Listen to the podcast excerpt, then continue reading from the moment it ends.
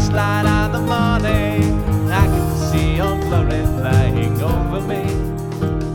In the first light of the morning. This is America on Par, a powerful punch of political punditry in a pithy podcast. I'm your host, Stephen Parr. Thanks for listening. Thanks for checking things out.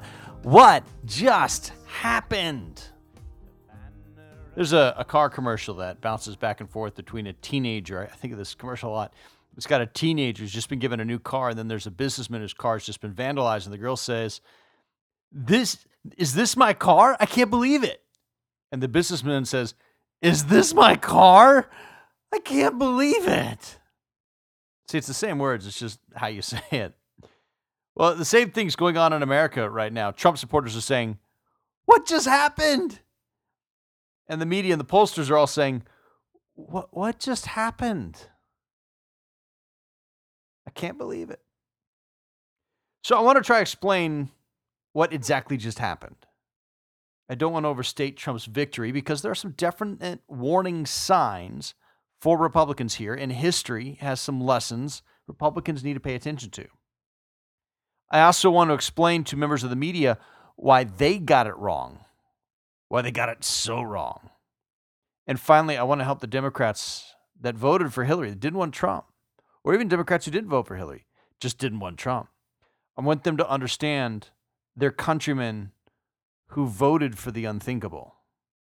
I'm hoping to create a little bit of understanding there that maybe can be comforting. Let's start with the media. Here's part of the problem. The liberal bias in the media has made the press less trustworthy. Let me read to you from the AP's report announcing Trump's victory. Now, the Associated Press was just about the first one to call it. I know the Washington Post called them, AP called it about the same time. So here's their article. Donald Trump claimed his place Wednesday as America's 45th president, an astonishing victory for the celebrity, businessman, and political novice who capitalized on voters' economic anxieties, took advantage of racial tensions, and overcame a string of sexual assault allegations on his way to the White House. What just happened? Took advantage of racial tensions? What the hell is that? Where did that come from? What evidence does the AP have that Trump was taking advantage of racial tensions? That wasn't in the exit polls anywhere. Nobody said, I'm voting for Trump because he's white, or I'm voting for Trump because he's not Obama because Obama was black. That's not there. The exit polls said they wanted a strong leader. That's not code word for white guy. It wasn't in the exit polls. It was only in the minds of the reporter who wrote that story. And that's the problem. What's worse is that 6 different reporters actually contributed to that article, and not one of them stopped the bias from leaking through.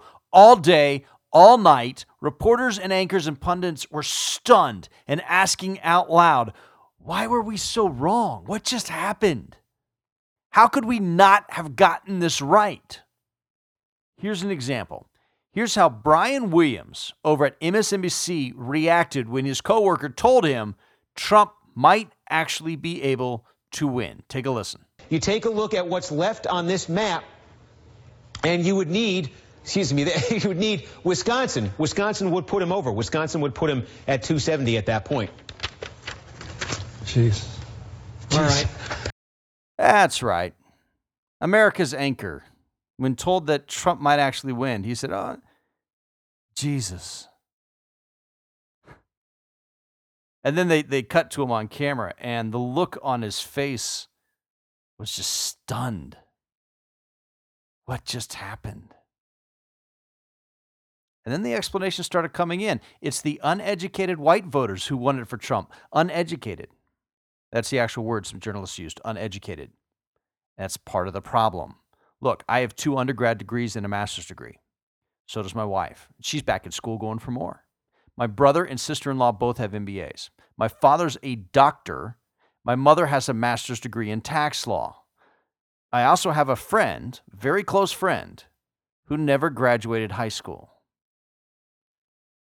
But he knows things no one else in my family knows. Who's uneducated now?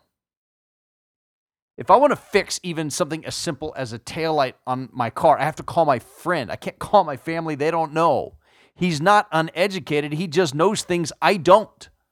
We're differently educated. We are educated about different things. He knows different things. And there are millions of people in this country that are in the same boat.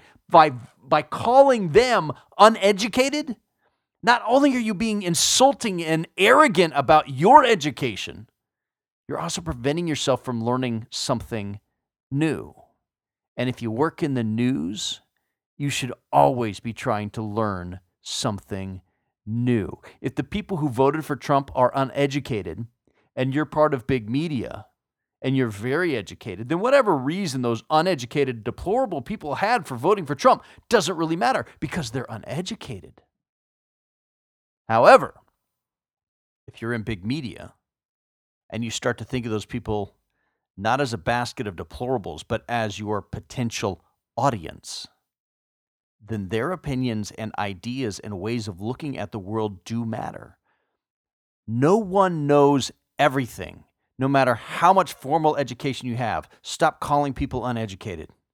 Realize they have simply learned different things than you have, and do a better job of respecting that experience and that knowledge, and you'll end up being a better journalist, and you won't be surprised by this election and take the Lord's name in vain on air. That differing knowledge could have come in handy last night in the big media newsrooms all across the country. Why were you so wrong? I heard that over and over. How did we get this so wrong? Listen carefully. Here's the answer. The reason why you were all wrong is because all of you were wrong. I'll say it again. The reason why you were all wrong is because all of you were wrong. There weren't enough dissenting voices in the newsroom. There haven't been in a very long time. The journalists and anchors and pundits who work in big media are more than 90% Democrats. There are some who claim to not even know a single person who's voting for Trump. How can you claim to be working for your audience, the American people, if you aren't even trying to know your audience? The reason you were all wrong is because there wasn't anyone in the office in your face saying, I hear what you're saying, but here's a fact you're missing. And there were facts that were missed. The narrative on all the networks at the start of the night was that Clinton practically had this all wrapped up and she would win over 300 delegates. She had a 95% chance of winning the election as the night began. But see, that's not actually what the polls were saying. The RealClearPolitics average of the polls said it was going to be Clinton winning 272 to 266, not 300-something, 272 to 266. What the average of all the polls was actually saying was that Trump would only need to flip one more state than what the polls had said he was going to win. He only needed to outperform in one state, and he would win. That's what the polls were saying at the beginning of the night. And yet all of the media missed it. And they missed it because they were talking to each other and reinforcing their view of events. And that makes it harder to digest and absorb information that is counter to your pre-existing views. They were all wrong because all of them were wrong. Next, how should people who didn't vote for Trump react? Well, let me point to two facts that I hope will give you some encouragement. If you didn't vote for Trump and you're listening to this podcast and you're trying to get some understanding, I applaud you for that. Let me give you two facts that I think can give you some solace. One, America has never been a more tolerant and accepting society than it is today. The vast majority of Americans realize that judging others on the basis of skin color is wrong. They are more accepting of gays and lesbians in the workplace and in their own neighborhoods, and even in some cases, in their churches. Most Americans work for women and are fine with that, not a problem. At least they work with women if they're not working for them.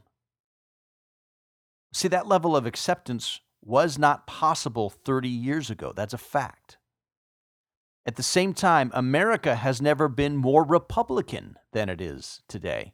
The GOP now controls the White House, the House of Representatives, the Senate, the Supreme Court, 33 governorships, and 36 state legislatures. In 25 states, exactly half of America, the GOP controls the governor and both houses of the state legislatures. Half. Never before in the history of America has the GOP had so much power.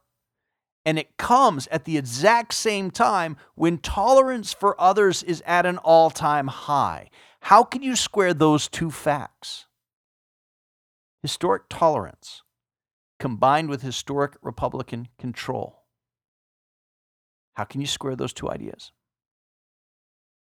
Maybe, just maybe, people who vote for Republican candidates are not the racist, sexist, xenophobic sociopaths the media and the Democratic campaign ads have said they are. Maybe. Maybe your fellow Americans aren't a basket of deplorables. Maybe, just maybe, they want what's best for the entire country, just like you do. To paraphrase Sting, conservatives love their children too.